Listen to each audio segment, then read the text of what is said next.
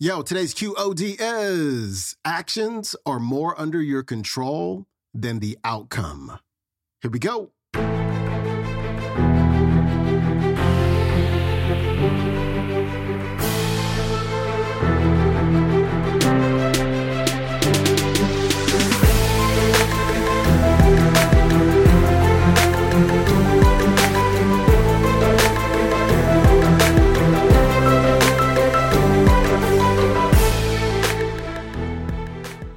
Welcome back to the Quote of the Day Show. I'm your host, Sean Croxton of sean croxton dot com. We got Doctor Srikumar Rao on the show today, and he's going to give us a different perspective, another way of looking at how we can accomplish our goals. Doctor Srikumar Rao's coming up. I mentioned this in passing before, but I'm going to describe it in greater detail now. We're all taught from a very young age to set goals for ourselves. Teachers, in particular, encourage the students to set goals. You were told to set goals by parents, teachers, coaches, colleagues, companies.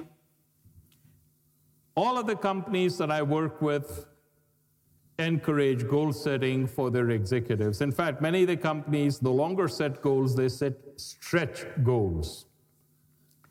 Now, I invite you to think about your life.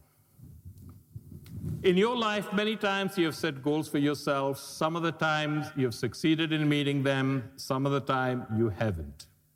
Correct?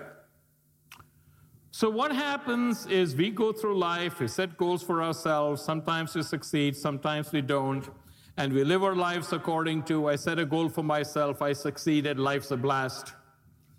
Or I set a goal, I did not reach it, I failed. Life sucks. You set yourself up so you go on a sinusoidal curve, oscillating between elation and despair, and we tend to spend more time at the despair end of the spectrum. It's a lousy way to live life. I'm going to suggest something different. Goals are very important, but they're very important because they give you direction. Once the direction has been set, forget about the goals. Don't give it a thought.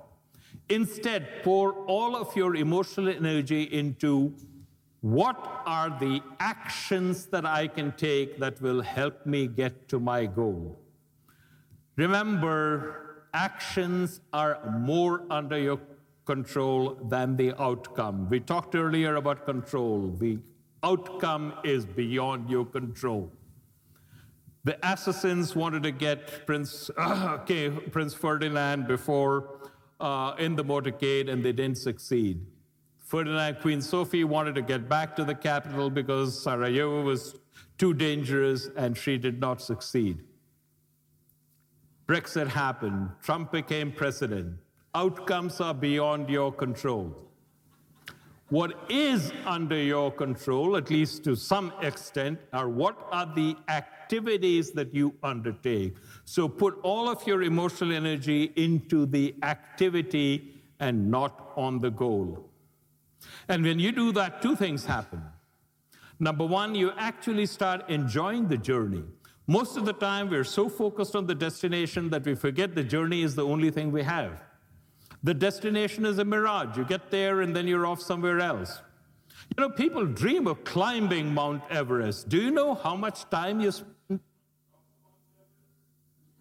Mike gone again? Yeah. Do you know how much time you spend on top of Mount Everest? A few minutes. You know, you get up there, your buddy takes a picture, your buddy gets up there, you take a picture, and then you're on your way down, and you hope you don't get killed. So if you're going to climb Mount Everest, you better enjoy the weeks and weeks of acclimatization, of getting to base one, base two, right? It's exactly the same one, same way in life. By all means, set a goal, but recognize the importance of the goal is that it sets direction. And once the direction has been set, disengage from the goal, put all your emotional energy into what are the activities that you have to undertake, and give that your best. And paradoxically, the more you're disengaged from the, glo- from the uh, goal, the higher the probability that you will actually achieve it. It's paradoxical, but true. How many of you have ever taken a course in negotiation? Anybody? If ever you've taken a course in negotiation, you will recognize that you're never in a stronger position than when you're genuinely prepared to walk away. Think about that. Correct? Works the same way in life. So yes, goals are important. By all means, set goals. But having set a goal, do not obsess about it. Instead, pour all of your emotional energy into what are the activities that I have to undertake to reach my goal. And you'll find that you not only enjoy the journey, but the probability of you reaching the goal goes up exponentially.